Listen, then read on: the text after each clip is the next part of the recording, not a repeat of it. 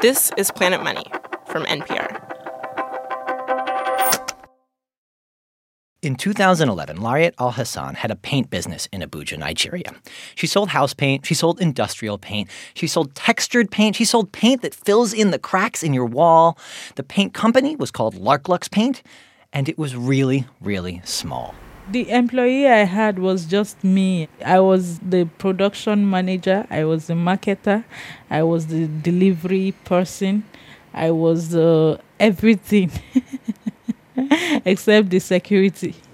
That was the whole company, her and a security guard. And being so small was a problem because customers would try out her paint and they would say, This seems great. I want to place a big order. How about I come down to your office and we'll sign the papers? Which is where things would get awkward because she didn't have an office.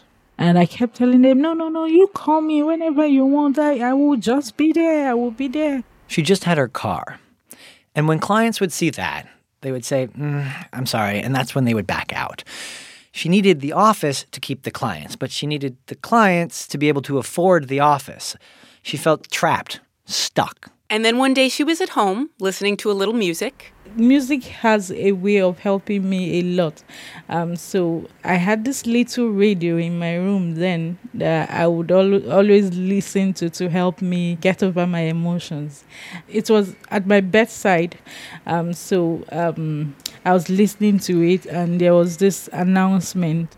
This ad comes on, and it was like the radio was talking right to her. It was an ad for what seemed to be some sort of program to help small businesses grow bigger. It may be small today, but it won't be after you win. The Youth Enterprise and Innovation Competition, You Win, is a nationwide jobs creation project organized by the federal government to empower young Nigerians. And it is the government was having a nationwide contest where it would be giving away millions of dollars to people trying to start businesses. No experience necessary, no strings attached. Just go to the website and sign up. Lariat heard this ad and she knew immediately what it was a scam.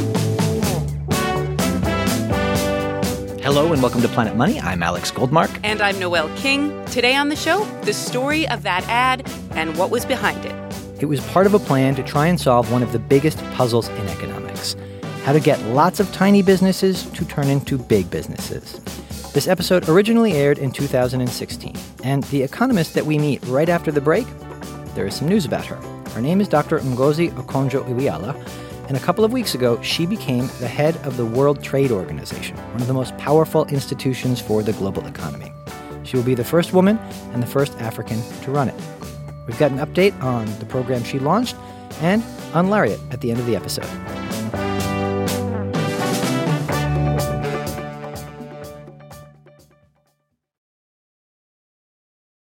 On NPR's Consider This podcast, we help you make sense of one big story in the news every day, like how to combat disinformation and conspiracy theories, which pose a real threat to democracy, and what life looks like after you're vaccinated, the next phase of do's and don'ts. All that in 15 minutes every weekday. Listen now to Consider This from NPR.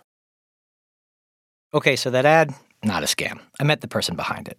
My name is Ngozi Okonjo-Iweala. She goes by Dr. Ngozi, and she was the finance minister for Nigeria at the time.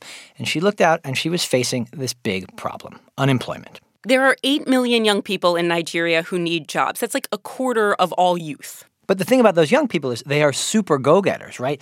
Uh, what you need to know about Nigeria is that it has this culture just filled with people like Lariat selling paint out of their cars or sewing old clothes into new styles. Yeah, they're very entrepreneurial. Everybody wants to run something, start their own business, be their own boss. We've got a country that is so entrepreneurial. Um, but the people, the entrepreneurs, often operate in an informal way. A lot of them are young people and they want to expand their businesses. Some want to create new businesses but don't know how. They're hitting this wall money. They need more of it. But the thing is, it's really hard to get a small business loan in Nigeria. Maybe you go to a bank and you try. But think about it from the point of view of the bank. Most of these businesses are one person. They're really small, and it's hard for a bank to tell a good one person paint company from a bad one person paint company. They all look really risky. So banks either charge high interest rates or they just don't give out the loans at all, and that one person business ends up stuck at one person. Breaking this logjam is a big economic puzzle. If you can figure out how to get a small business to become a medium business that can then become a large business, it means you can help solve a lot of other problems, like Dr. Ngozi's big problem. We had a large unemployment problem with especially with young graduates, and these are people who are ripe to be encouraged as entrepreneurs. She had this idea. She thought, since what these entrepreneurs need is money, why don't we just give them money? Just find tiny businesses and then hand them piles of cash. What if you gave Lariat, the woman who sells paint, $50,000? That's a lot of money. That's about 10 times what Lariat would normally make in a year. So Dr. Ngozi takes this idea and she starts shopping it around within the Nigerian government. And right away, some questions come up. How will we monitor these people? How, how will we make sure they don't fall by the wayside? They just get the money and divert it to some other use. If banks have a tough time handing out the money to small businesses, how is the government going to decide which are the right people to hand it out to? Dr. Ngozi says don't worry, don't worry. Here's how we're going to do it we're going to have a contest, a massive nationwide contest. Anyone who wants to can submit a business plan, a few sheets of paper with an idea, a budget, a chart or two. And we'll read them, we'll pick out the best ones, and we'll hand out those piles of cash. The president of Nigeria, Goodluck Jonathan, he liked the idea. And he said, go figure it out. There were a lot of challenges. First off, this is a country where the government has a hard time even keeping the electricity on. And now they're going to vet tens of thousands of business plans. Even people within the Nigerian government were thinking, how are we going to pull this off? There was a really um, strong debate. First of all, was these people have not never written business plans. Are we really going? How are we going to manage to have large numbers of people to do this at scale. It's one thing if you say you're going to invite 40 people, 50, but we're talking of thousands of compare. How will we ever succeed? The logistics were going to be one problem, but then there was this other problem corruption. Corruption is not unheard of in Nigeria. So, how do you make sure that the officials running the contest don't just give the money to their connections, to their friends and family? That only people who are connected get a chance and ordinary people will not. That was the even bigger skepticism. They had to figure out a fair way to give out the money and a way that looked fair, too. They found judges outside of the government and outside of Nigeria to do the grading, and they decided also to take the names off of the application so the judges wouldn't know who was who. But that still left the question how do you predict which business will succeed? Who do you give the money to? And this is where they brought in David McKenzie. My my job, I work in the research group at the World Bank, and so I sort of I typically come in when there people have got an idea and they want to know does it work. McKenzie had an interesting idea for how to pick the winners. Just do it randomly. Sure, he said you can look at their business plans, maybe pick out the few that seem great, throw out the terrible ones. But after that, just pick at random. Don't waste time trying to rank them all. I likened it when I was discussing it with them to I used to be a professor at Stanford, and I said I was on graduate admissions committees there, and you would have 800 people apply. There'd be 400 people you'd say, no way, we don't want those in our program. Maybe 10 people would really stand out. But then the next sort of two or 300 people, and it's very hard to tell them apart. And I think it's very much like this with businesses, with you know people with potential ideas. Maybe you get one or two that really stand out. You get a lot that just seems you know nonsensical. But then there's just a lot where you know they all seem reasonably strong on paper. You know, how do you choose amongst them? So he, he's arguing just don't choose. Right. We're picking at random.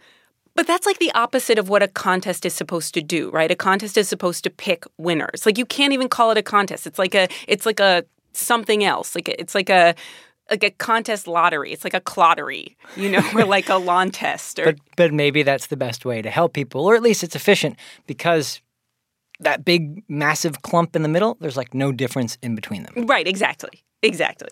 Plus, McKenzie's real plan here is if you do it randomly, you can actually measure it like a like a medical trial and we'll know if this whole thing works. So, okay, they decide they're going to pick a lot of the winners at random. They gave the contest a name, the You Win competition. you win exclamation point. And they started to get the word out with ads. They blanketed the country with radio and TV ads. I'm like most entrepreneurs. I dream big, big but reality, reality. Mm. But you know what? The youth enterprise with innovation in Nigeria, you win, changed my story. You win! So those ads are all over the country. And Lariat Al Hassan, that woman we met earlier who was selling paint out of her car, she's listening to the radio, she's in her bedroom, and she is hearing those ads over and over and over again. I heard it for the first time. I ignored it. I heard it the second time. I ignored it. But the third time, something in me said, Lariat, why don't you pick up this opportunity? Try. Try and see. It could work out for you. She took out her old laptop, she plugged in her modem, and she went online and she applied. So did 24,000 other people. And Lariat, she made the first cut. So she and 6,000 other people, they get invited to the next phase. This is where she would have to write that real, proper business plan.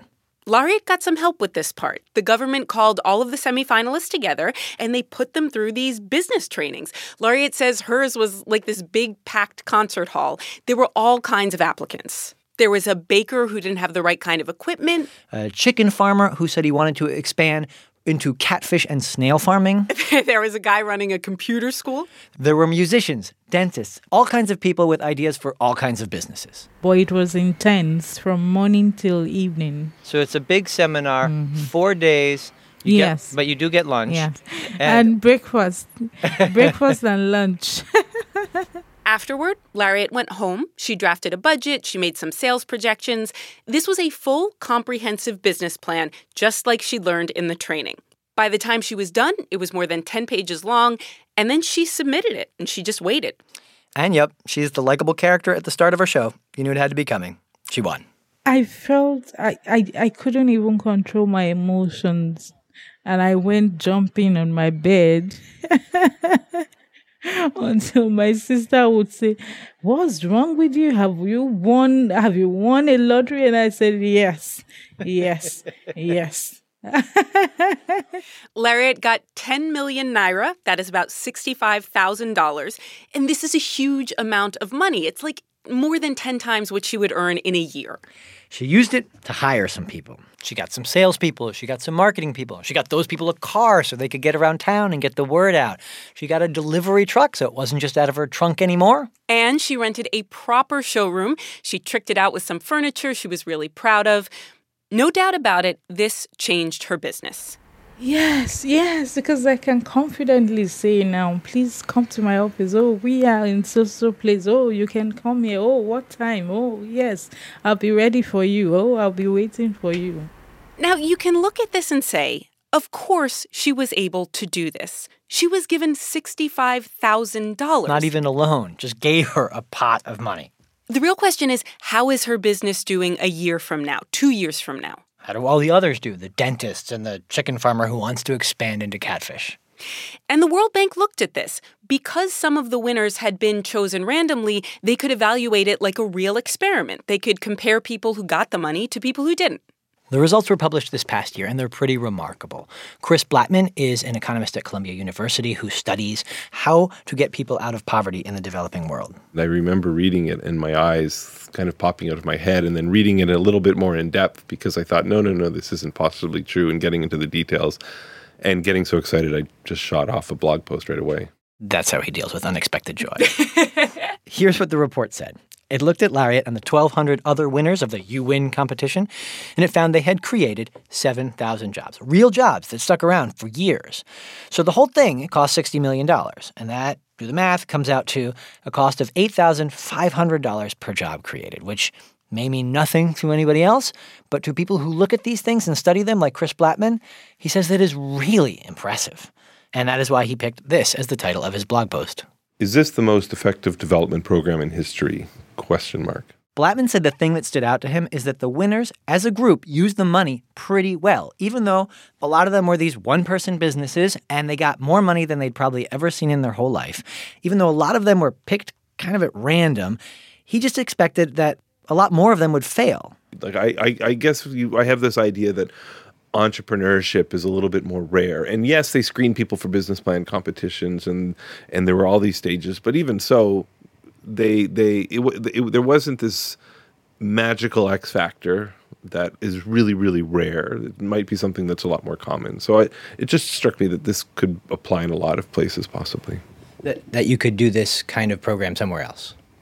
Right. Nigeria has kept the You Win competition up and running. In fact, it's expanding it. It is still just a few thousand jobs, and this is a country of 170 million people. But Chris Blattman, other economists who follow these things, are really excited to see who else might copy it.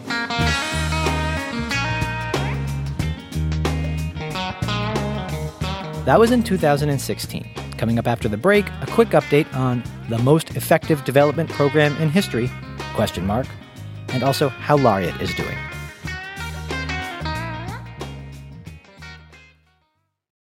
This message comes from NPR sponsor Interactive Brokers. Interactive Brokers charges USD margin loan rates from 0.75% to 1.59%, rates subject to change. Learn more at ibkr.com/compare. This message comes from NPR sponsor NerdWallet with their podcast Smart Money, with weekly updates on financial news and answers to money questions. Smart Money's unbiased experts can help level up your finances. Subscribe to NerdWallet's Smart Money wherever you listen to podcasts. Nigeria kept the program going for three more rounds, and David McKenzie from the World Bank kept following up on that first group of tiny businesses. He says after five years, the impact was still holding up. Most of the jobs created were still there. He says this is even more evidence that just giving money to small businesses kind of randomly is a good bang for the buck. Copies of the program launched in Kenya and in Senegal, but in Nigeria, there is no more UWin competition. The new president, Muhammadu Buhari, launched his own programs, but he did adapt some of the lessons from UWin. As for Lariat Al Hassan, she sent us an update. Blacklock Springs, we are still here.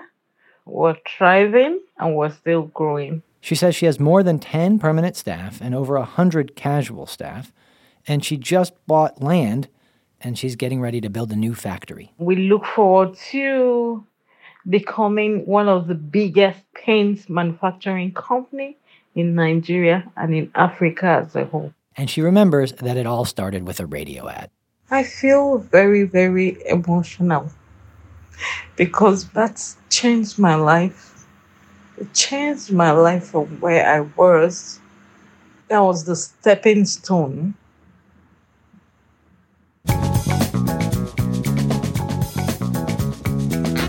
Today's update was produced by Dan Girma. The original episode was produced by Jess Jang and Sally Helm. Planet Money's editor is Bryant Urstadt. You can email us at planetmoney at npr.org. Do you have an economic mystery you want help solving? Or are you seeing something in the news a lot that you want us to explain? Email us your economic questions. Planetmoney at npr.org. And yes, we know about NFTs. Stay tuned. I'm Noel King. I'm Alex Goldmark. This is Planet Money from NPR. Thanks for listening.